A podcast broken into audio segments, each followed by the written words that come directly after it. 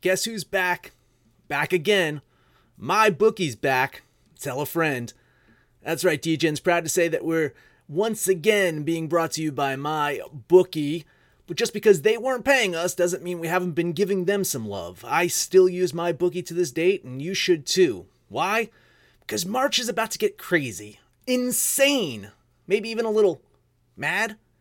If you're still on the hunt for a sportsbook to call home, bet the non-stop action of March Madness with my bookie. Enter bracket contests for a chance to take home prizes of up to 25,000 big ones, or pick from a huge selection of straight bets, props, and odds boosts. Whatever your style, MyBookie makes it easy to play your way and get paid. Sign up now, take advantage of their generous welcome offer to score a massive first deposit bonus up to $1,000. All you have to do is use the promo code DEGENS, that's D E G E N S, but the fun doesn't stop there. Get up to the minute odds, free bets, and expert predictions to help you decide who to put your money on. The best part about MyBookie, you can bet on anything, anytime, anywhere. Use the promo code DEGENS to secure your limited time welcome bonus today.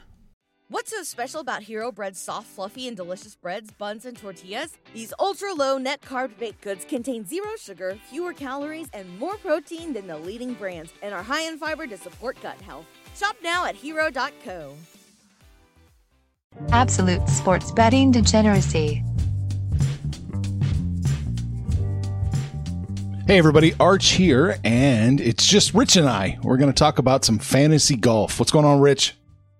Just looking to rebound from last week. You know, like five out of six made the cut on my squad. And usually, when you get five out of six, you have a chance to cash at the end of the week. But none of my guys really showed up. Uh, only one really on Saturday and Sunday. That was Tony Finau. Everybody else kind of, I guess, was enjoying the San Francisco cuisine and skyline and wasn't really focused on trying to get uh, to the winner circle. So was disappointed by not cashing. It's the first time I, in uh, I think the last four tournaments I didn't cash. But we'll get back on the winning track hopefully this week. Same boat, man. Same boat. I had one guy miss the cut using your list and still couldn't finish in the money. Yeah, that's usually that's five out of six. Usually, will get you at least in the money in the top fifty percent, but you know, it's just a strange week last week. And the funny thing is, you know, we had a lot of the guys ranked pretty high on our list. In the top 10, I mean, the winner, Collin Morikawa, was ranked number seven on yeah. our list. Tony Finau ranked number six on our list. Paul Casey, the second place finisher, number, number, number 17 on our list. So it's not like we weren't sniffing around we just didn't uh, put the right combination in. We didn't turn left, turn right, and turn left in the in, in the right sequence. So what's the answer here? I mean, are are you uh, reevaluating, or you still you still think you're on the right path? We just didn't put the right combinations of players together. Oh no, it's just a combination thing. If you look, if you look at the um, the leaderboard on DraftKings or on FanDuel, you'll notice a lot of times the people at the top they'll it'll be their name, you know, like Kleenex user, and then in parentheses it'll say like 67 or something like that, mm-hmm. and, and, that tells you that's the 67th sheet that that that person put in. So, and that's the number that you know. So if they put in 67, they may have 167. So I, I think it's just a matter. Uh, it's a function of trying to put in, together as many possible combinations so that you hit the right one. So it's kind of like trying to pick a lock. Yeah. Okay. So maybe what we should do is craft like a, a pool and put everybody's money together. And instead of putting in one or two teams, we can put in a hundred for everybody, and then uh, split the split the winnings. Because last week was a week we could have definitely put together a rock solid team, been competitive until the very end. And and I find in my rankings that this happens every week to me. It's just a matter of putting the right six golfers together. And, you know, when you have 160 per, people playing in a field, you know, those possibilities are 166 times 165 times 164. So the, the possible combinations are endless. Um, but of course, it is kind of reduced by the the salary cap. So yeah, it's not yeah. a limitless combination, but it's still a pretty big number of possibilities. That's that's me when I play Mega Millions, man. I'm always like, well, I got three out of six. Just just almost had the right combination. You know, the first big one that they had in Illinois, I don't know, like 25 years ago, a bunch of friends and I put money in together and we, I think we ended up getting four out of six. So we won like 200 bucks or something like that. But we probably put $200 into it and everybody got the, you know, basically their money back. But on the two that we missed, we were literally off by one number on both. Oh, wow. So I don't know if I should have been happy about that or mad about that. I, I kind of felt kind of felt disappointing to be honest with you. Yeah. I can see that. Yeah. All right. So what Well, are we looking at? We won't Yeah. be disappointed this week. Yeah, golf. yeah. What are we looking at this week? So they're playing in South Carolina, uh, North Carolina, at the Sedgefield Country Club in Greensboro, North Carolina, and this is a short course by professional standards. It's a seven thousand one hundred and thirty-one yards, par seventy, and it's going to be a birdie fest. It's going to be, you know, this is going to be a, essentially like the golf version of an NBA All Star game. Birdie, birdie, birdie, birdie. I think the, the winner's usually somewhere around minus 20, and the top of the leaderboard is always packed. And it's one of those tournaments where just about really anybody can win. So, looking at the metrics from previous tournaments at the Sedgefield Country Club, it's um you're not really going to get lost off the tee. So, uh, you know, off the tee is very important in any tournament. You don't want to put the ball in the sand if you don't want to. And accuracy, because it's a scorer's course, accuracy is going to be key because you're going to want to put the ball, you know, if the right place to put the ball is on the right side of the fairway so that you can attack the pin, you're going to want to put it on the right side of the fairway. And so off the tee, accuracy is going to be important in this tournament. But the most important scoring metric is probably going to be approach to the green. So most of the guys are going to put the ball in the fairway here. It's a pretty open course. It's a short course. So they're going to be able to control which club they want to use off the tee. They're not going to be driver dependent. And so approaching the green is going to be huge. Guys who put that second shot on the green. I don't know about you if, if you golf, Arch, but when I golf, sometimes I'll hit a beautiful drive down the middle. Mm-hmm. I, I hit sometimes over 300 yards. I'll be 100 yards out, expecting that I'm gonna I'm gonna birdie this hole. I'm gonna eat it up. And on that second shot, I dig the club in behind the golf ball, and it goes about seven inches. So first shot 300 yards, second shot seven inches. Yeah, you lost me with fairway. yeah, well, that happens sometimes. Usually, I'm in the other fairway, to the right most often.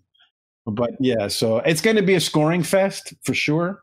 So the things that I'm focused on this week are looking at guys that have the the best off the tee strokes gained, but weighting it towards approaching the green. And then also because it's a, uh, it's likely going to be a minus three, minus four, somewhere around there, maybe minus five cut line. So you're going to have to look for players that that make birdies. The top player in the field in terms of birdies um, per per 72 holes, so that would be if they make all four rounds, is Webb Simpson, followed by Patrick Reed, and then there's a couple of um, there's a, a potential really low price guy. His name is uh, Anraban Lahiri. I, if he's listening, I'm sorry if I butchered that, but you would butcher my last name, so we're even. Uh, he's birdieing about um, 17 times for 72 holes. So he's only $6,100. I don't know much about him. He doesn't, um, you know, he underperformed last time out. He's played pretty well in terms of um, his birding ability. So that's a guy at $6,100 you might be able to start your lineup around and then build up to some of the bigger guys. So if you want to put a Webb Simpson in a Patrick Reed on your team, you're going to need to have some cheap guys. Uh, another cheap guy you can consider is Xinjun Zhang. He's $6,900. I have him rated in this field, um, I think fourth or fifth in terms of birdies per 18 holes. Uh, he's only $6,900. So those are two cheap names that you might think about starting your lineup with. Of the big names, I would lean towards Webb Simpson and Patrick Reed over a guy like Brooks Koepka or uh, Jordan Spieth because they they they they get more birdies for sure. And Brooks Koepka seems like he's injured. So if you notice the last couple tournaments, he's had like one really good round followed by a couple mediocre or decent rounds, but he's also thrown in a bad round. And if you were watching the PGA, you saw at one point during the tournament, his trainer, his personal trainer, was with them, stretching him out and stuff. And oh, that's not, not, good. yeah, if you're not ready to, I mean, if you're in the middle of a round and you're not loose by the ninth or tenth hole, something's not right. Yeah, yeah. Whew, okay. Yeah, so I would lean more towards Webb Simpson and Patrick Reed this week. But the guy I'm really focusing my lineup around is Sungjae Im. See that you've got him ranked number two. Yeah, this is a kid. I don't think he's, I think he's like 22, 23 years old. This is a kid. I don't know if he does anything but play golf. I think this guy literally golf is his life. He's in every single tournament, week after week after week after week. And, you know, that sort of drive I, I admire, but he's a birdie machine too. And in these, in like in, in this type of tournament and DraftKings and so forth, you get you get additional points for a birdie. So let's say, for example, um, a player goes par, par, he's even par, and another player goes birdie bogey.